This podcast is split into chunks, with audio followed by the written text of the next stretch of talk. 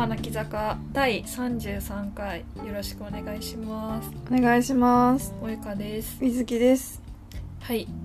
えっと2021年最後の天泣き坂は毎年恒例の今年見た映画ベスト3うん。を発表しつつうん。今年見た映画たちを振り返っていきたいなということをやりたいと思います。はーい。はーい。ちなみに水木は今年何本映画見ました？とね現時点まあなんですけれども。12月の半ばぐらい。そうだね半ばなんですけれども。この段階でさっき数えたら97本見ておりました。すごいこれね今年のやることリストに書いてた本数はうん。年間80本見るっていううん、うん、目標だったからね超えましたね。いやあと3本で100本だもんね。うんそうだね。もう多分確実に見ちゃうから、うん。100、100大台を突破しますよ。しかも結構聞いてるとアニメとかドラマも見てるじゃん。うん。だからね最近は本当もう水木は働いてないんだと思ってる水木無職説っていうのがね、出てきている。結構公開初日とかにはもう見たわみたいなこの人本当に仕事してるのかなぐらいで。うねそうなんだよね。コンテンツ消費に時間をね、費やしているんですよ。すごいですねうん。はい、萌香は何本見ましたか？私は64本うん。私はもう懲りずに毎年100本見るっていうのを7年繰り越し繰り越してるんだけど。一度も達成した試しがない。まあねあんまり映画館にも行けない日々が続いてたね。今年前半とかはね。ああ、そっか。そっか、うんそっか、そっか。ということで今年は特に伸び悩んでおりますけども。うん。まあでもそれでもいい映画いっぱいあった。まあ、そうだね厳選して見に行っているし、うん。ね、ネットフリックスやなんやでも。そうだね。見てますし。見てますしね。まあそんなお互い見た中から水木はマイルールで今年公開されたやつっていうねうん。リスケルールがあって私は何も関係なく今年ただ見たやつ そこ基準が違うっていうところ基準が2大事だから、人ね、で違う。あと一番重要な基準基準っていうかルールはちょっと「新エヴァンゲリオン」は含めない。かっこ上げるね。注意書き。注意書こきで、そう新エヴァは含めないっていう注意書きがありましたね。まあ、なぜかっていうと私は6回見て結局。うん水木もねそんぐらい見て5回だね私は。見てちょっとねまあ別枠でいいでしょうっていうね、そう。他の映画は基本1回しか見てないからさうん、もう比較できないのよね。その1回見た映画と5回見た映画を 同じ壇上に置けないしエヴァが入るとねちょっとね混乱に混乱しちゃうから そうこれは入れないという、ね、方向性で。これは2人共通ルールとして、そうだね。はい殿堂入りみたいな感じでね。やっております、3つしか選べないうちのヒット作品がねうん。いやこれ6回見たんですよって言われた。らなんか割合もなんか意味わかんないことになる。そうそうそうそうそう、ということで今年見た中でエヴァ以外のでうん厳選して。はい。じゃあ水木から。どうぞ。あもう3つ全部いっちゃっていい？そうだね。一旦3つ全部発表する。するか。うん。さあ私はえっ、と1つ目が「ドライブ・マイ・カはいはい。ー」で2つ目が「ブラック・ウィドうん。ウ」で3つ目が「デューン砂の惑星」この3作です。はい。はいこれはね順番も一応ランキングとして扱っています。私の場合は。かな。私は1個目はハッピーアワー。2つ目が野球少女。3つ目がプロミシング・ヤング・ウーマン、まあ、私はあんまり厳密にランキングではないです まあいい映画今年の映画3つあげるとしたらこの3つかなってことだよね。そう、うん。もう決められなくてさっきも水木は一瞬でこの3つって決めてたんだけどうん。もう私はもう決められなくてずっとうなって。うん。今ですら迷いがあるぐらい。おい。なんなんだよ。私だってもう一個考えてシンキングタイムの間もう YouTube 見てたもんね。ちょっと決まったら言ってくんね。長えなってことでね。そうだね厳選した3つってわけですね。ね。うん。じゃあまあどんなとこが良かったか水木から教えてもらえますか？はい。まずやっぱり一つ目のドライブ・マイ・カーについてはうん。とこれはえっ、と何監督でしたっけ？浜口監督そう浜口監督の映画で。夏だったね公開がね。あ夏か。うん。そうかあんま覚えてないけど。なんかうん。これね語るのが難しくてそのそれこそポッドキャストでいやな 1, 1エピソード撮ろうって思ってたんだけど2人で。うん。ただなんかもう語れない映画だよねみたいな。もうなんか自分で感じ取ったことを言語化するとちょっとこうね違うものになってしまうみたいな感じがあってうん語れないんだけどなんか良かったなっていう映画だからうん難しいです。説明ができません。ただまあこの映画見て、まあ、原作のえっと村上春樹の「女のいない男たち」とかうん。も読んでみたし原作があるんだよね。それを村上春樹の原作を浜口監督が映画化した。そうそうそうそうそうってやつだったから、まあ、原作を読んだりとか、まあ、途中の劇中劇みたいなところでワーニャおじさんっていうまあなんか劇が入ってくるんだけど、うん。まあ、それのちょっと朗読書みたいなやつとかも買って、うん。こう楽しんでますよまだ。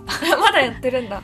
まあちょっとワーニャおじさんまだちょっとね読み切れてなくてうん。ぐらいちょっとハマったかな、まあ、浜口監督はねこれまでも結構好きな作品が多かったからうん。期待値も高くいいったんだけどなんかその期待を上回る良さでうん。よかったなって感じだったかね。主人公が西島秀俊うん。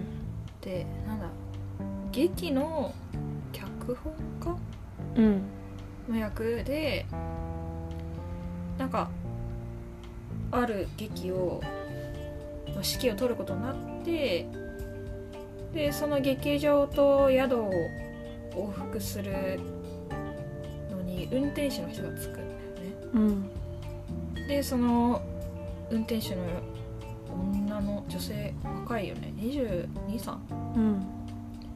くらいの人との車の中でのやり取りとか、まあ、劇に出演する岡田将生が演じる役との掛け合いとか。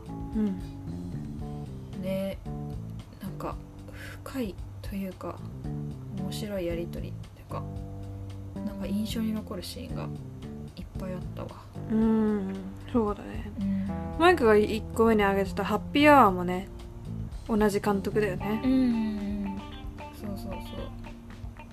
だからちょっとハッピーアワーについて。ハッピーアワーは全然今年の映画でも何でもなくて。うん2015年とかぐらいかな。くらいでまあポッドキャストでもね話したよね。1時間ぐら1い時間ぐらい。誰が聞くねんってやつね。詳しくはちょっとそれを過去のそれを聞いていただきたいんですけど、うん。まあ、これは登場人物4人女子4人三アラフォー女子4人で、まあ、それぞれの置かれてる環境だったりとかを一人一人に焦点当ててって感じで4時間？3時間？4時間？4時間かな？5時間？5時間だっけ？え？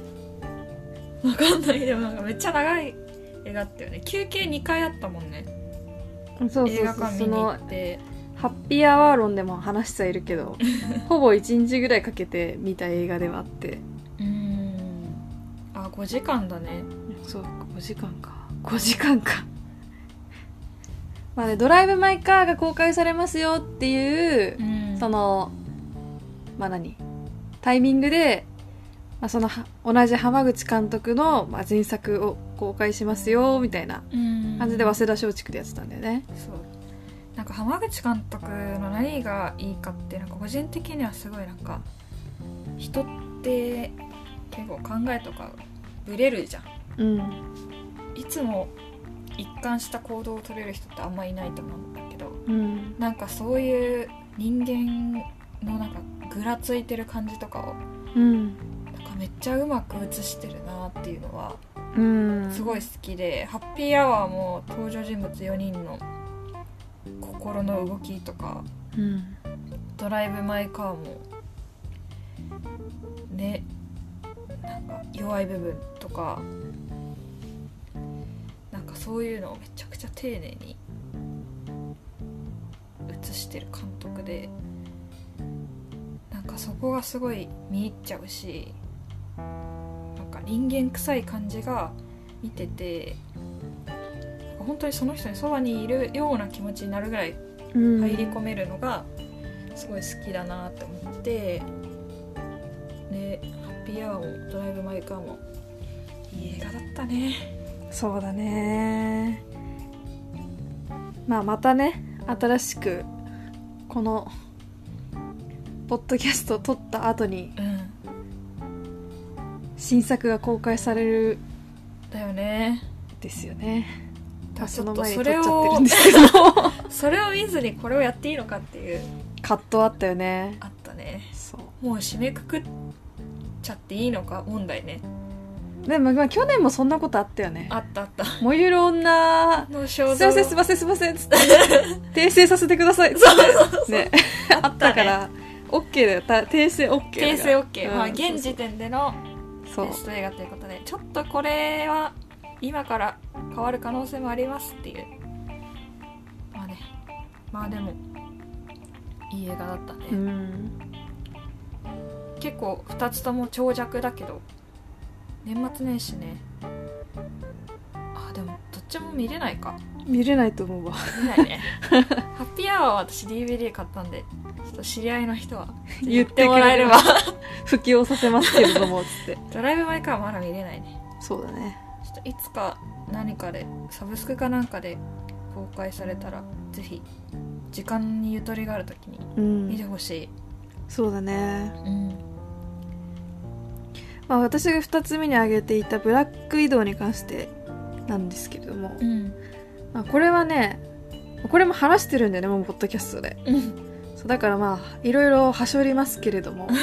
なんでトップかトップ2なのかっていうと、うん。まあ、やっぱりねこう強い女の映画って最高だなっていうところだよね。うん。なんなんだろうねこうやっぱゴレンジャーの中のピンク的な存在で一応女の子一人いるみたいな感じではなく、うん。もう一人の女性がこう戦ってまあねあの妹とかお母さんとか、まあ、その他の仲間とかとの絆を深め合ってみたいな。うん。めちゃくちゃ強いヒーローの話っていうのがもうねなんだろうもうちっちゃい頃からずっと見たかったものだったんだよね。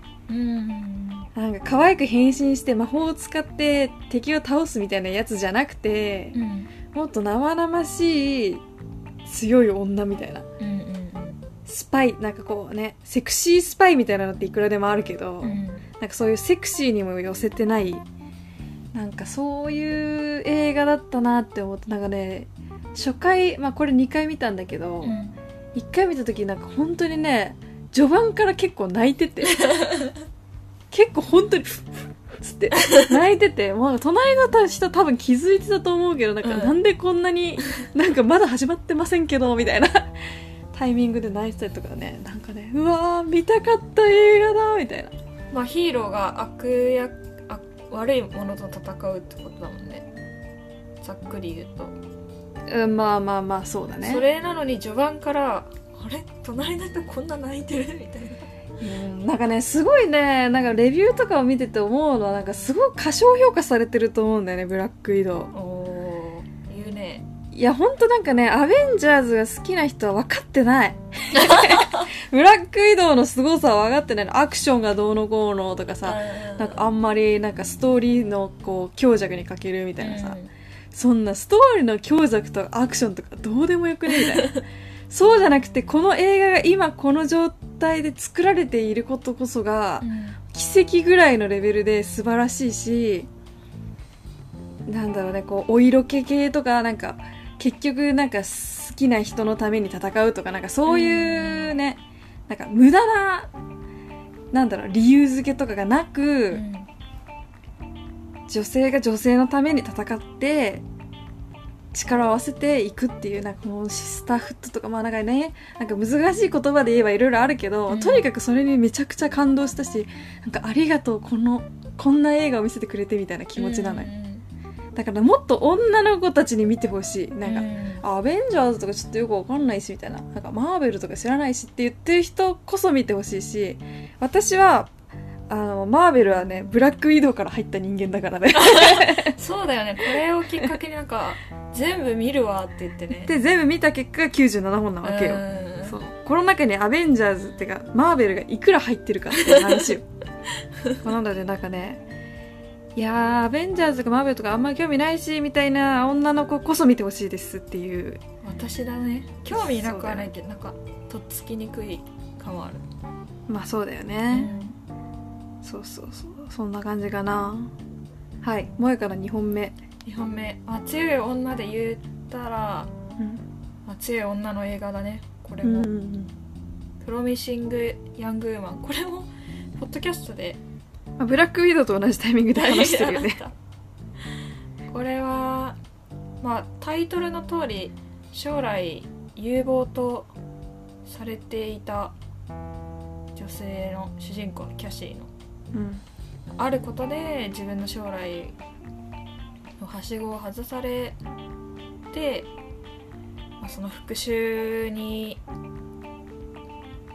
復讐劇みたいな感じなんだけどもうねなんかこれも途中から私はずっと泣いてた半分から。なんかろんな性暴力とか受けてでなんか人生台無しにされた人の話とかそれと戦う女性とかそういった題材がいろいろ入っててうん。なんか終わり方もなんかハッピーエンドではないけどでもキャシーは本当にずっと戦っててもう誰の味方もないままでもなんか信念を曲げずに本当にずっと戦っててもうねずっと泣いてたわ私は途中から。それしか言ってないんだけど。ずっと泣いてた人しか言ってない。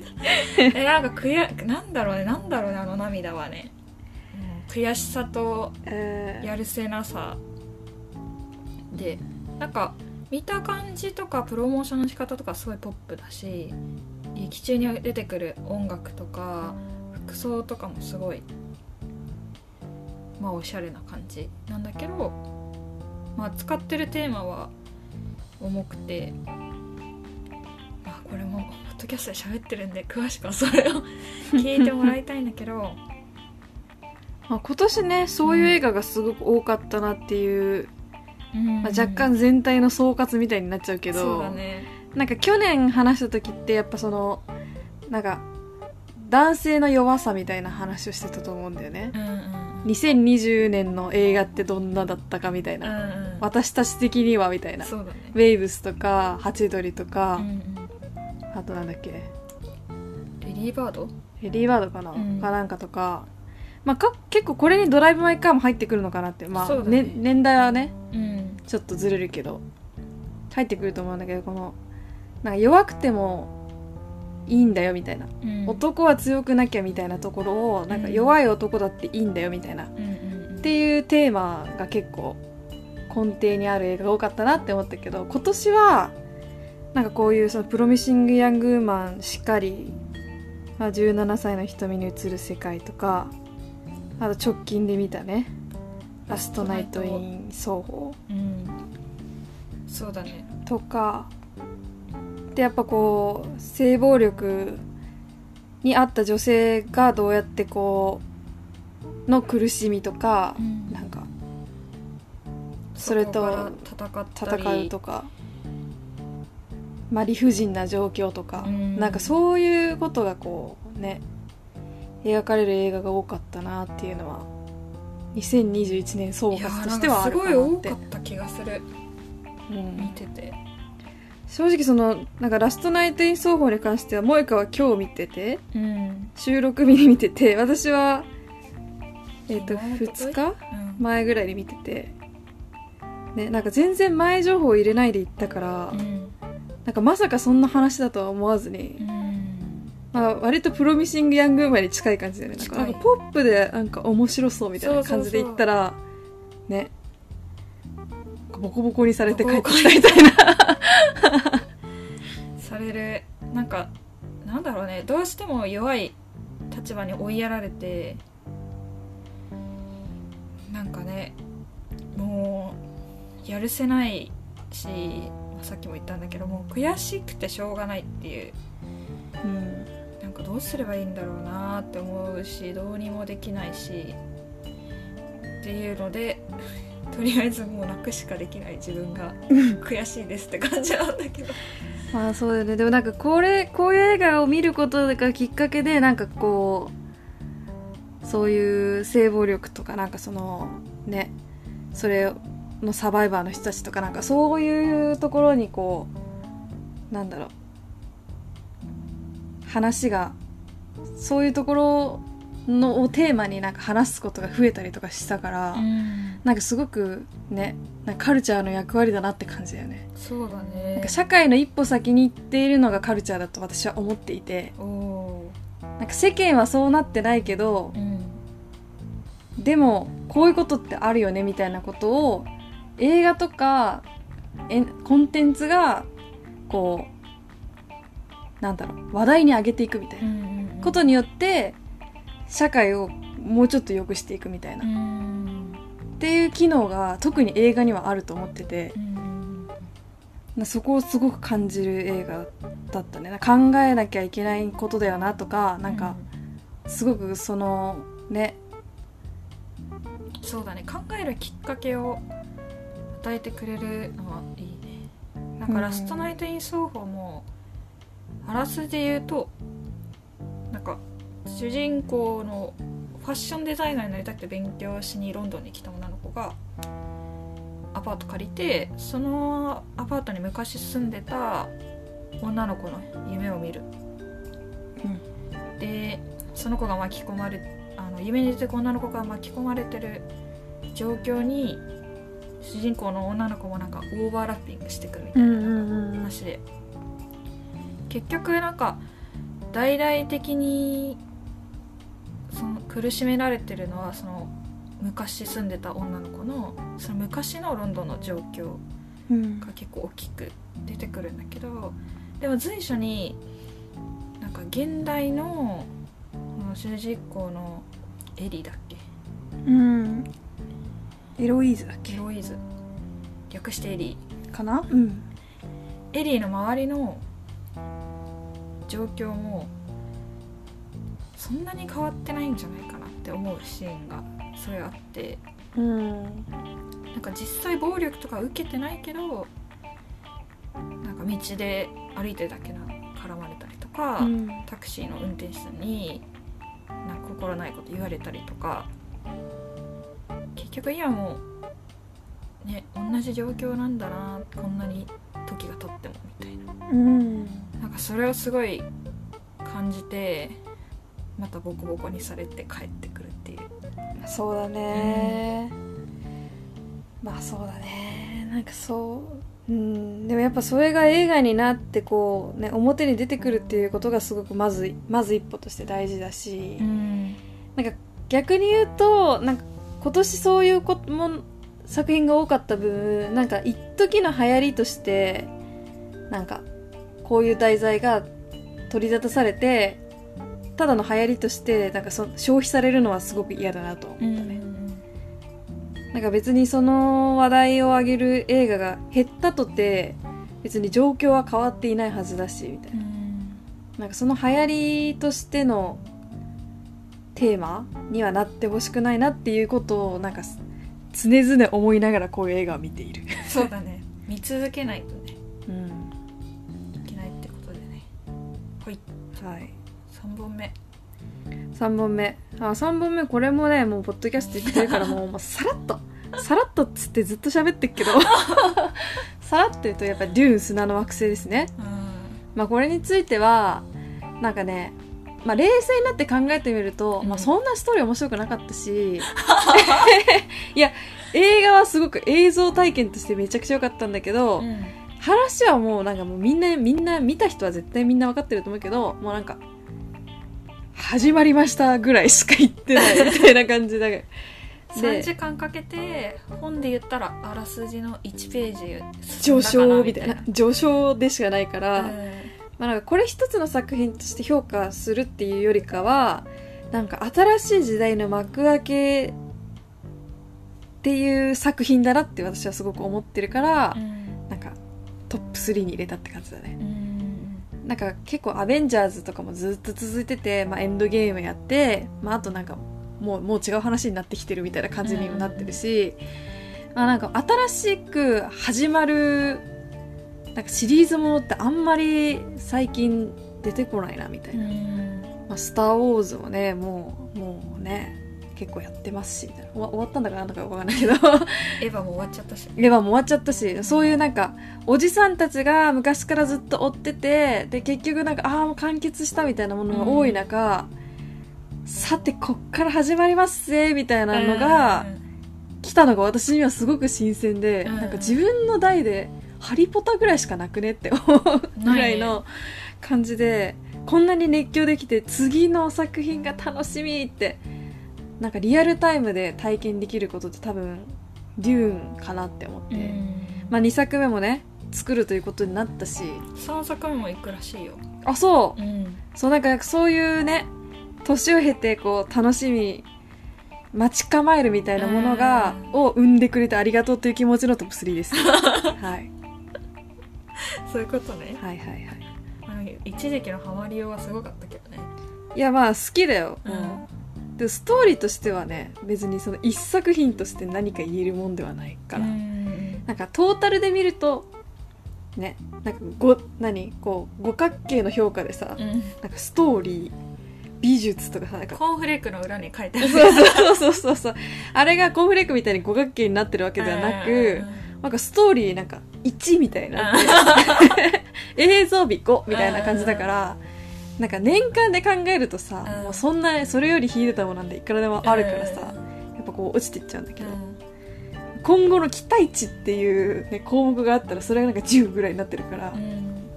そこで持ちこうあの持ち返してる感じですねね。私の中では。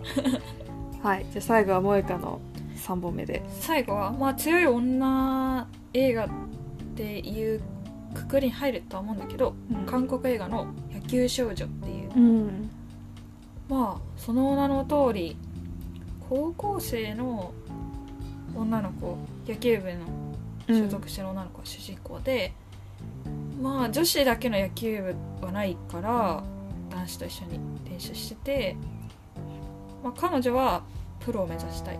うん。そのために頑張ってるんだけどまあなかなかそのまま応援してくれる人ばかりではないというか、うん。まあ女子には無理だみたいなうん。ことも言われたりまあ両親とかにもねそのずっと野球や続けるわけじゃないでしょみたいな働くよね、みたいなこともやんわり言われて言われるんだけどとにかくなんかもうほんと実直に野球するの。主人公の、スインだっけな名前。うん。もう毎日毎日朝から晩までずーっと練習するの。うん。なんかねその姿がもうめちゃくちゃ眩しくて。うん。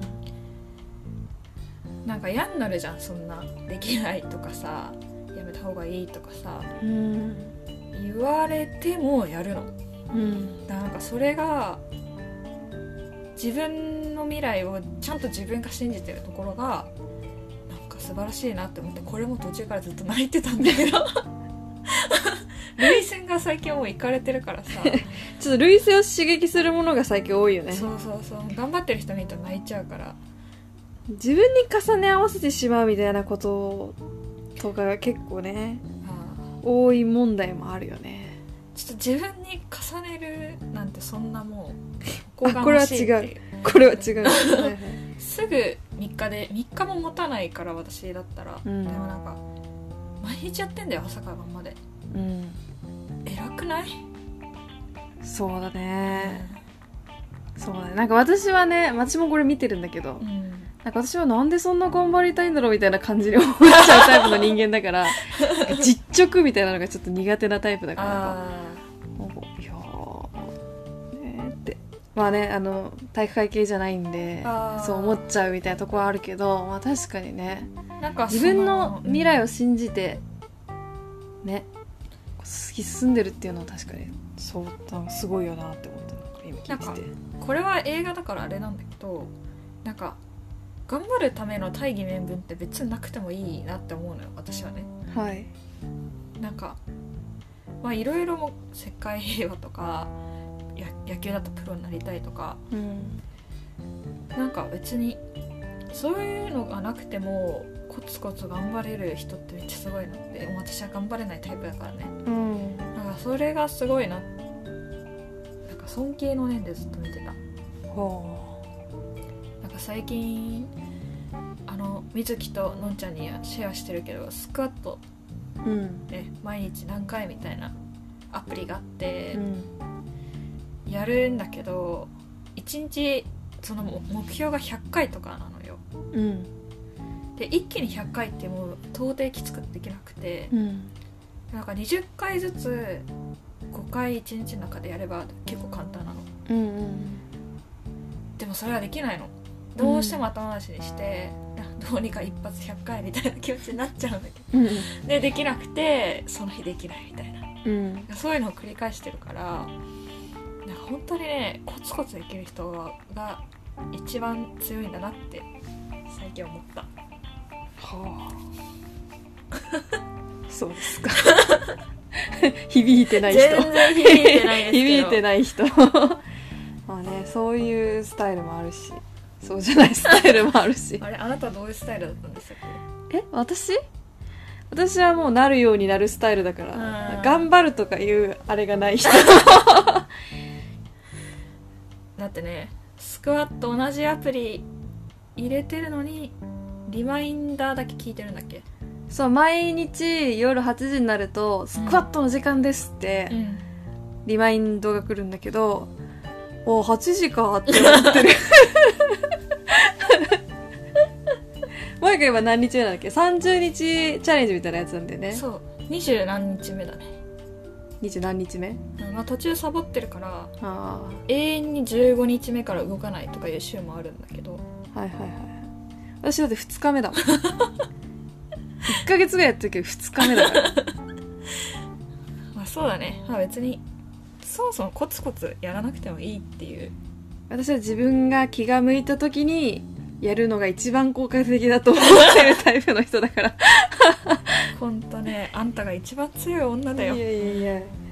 そんなねまあ結構ね映画にねなんだろうね。まあでも自分を重ねてああだこうだ言っちゃうよね。言っちゃうしやっぱ影響をすごく受けてるんだろうなってなんか毎回思うね。こうやって話としてると。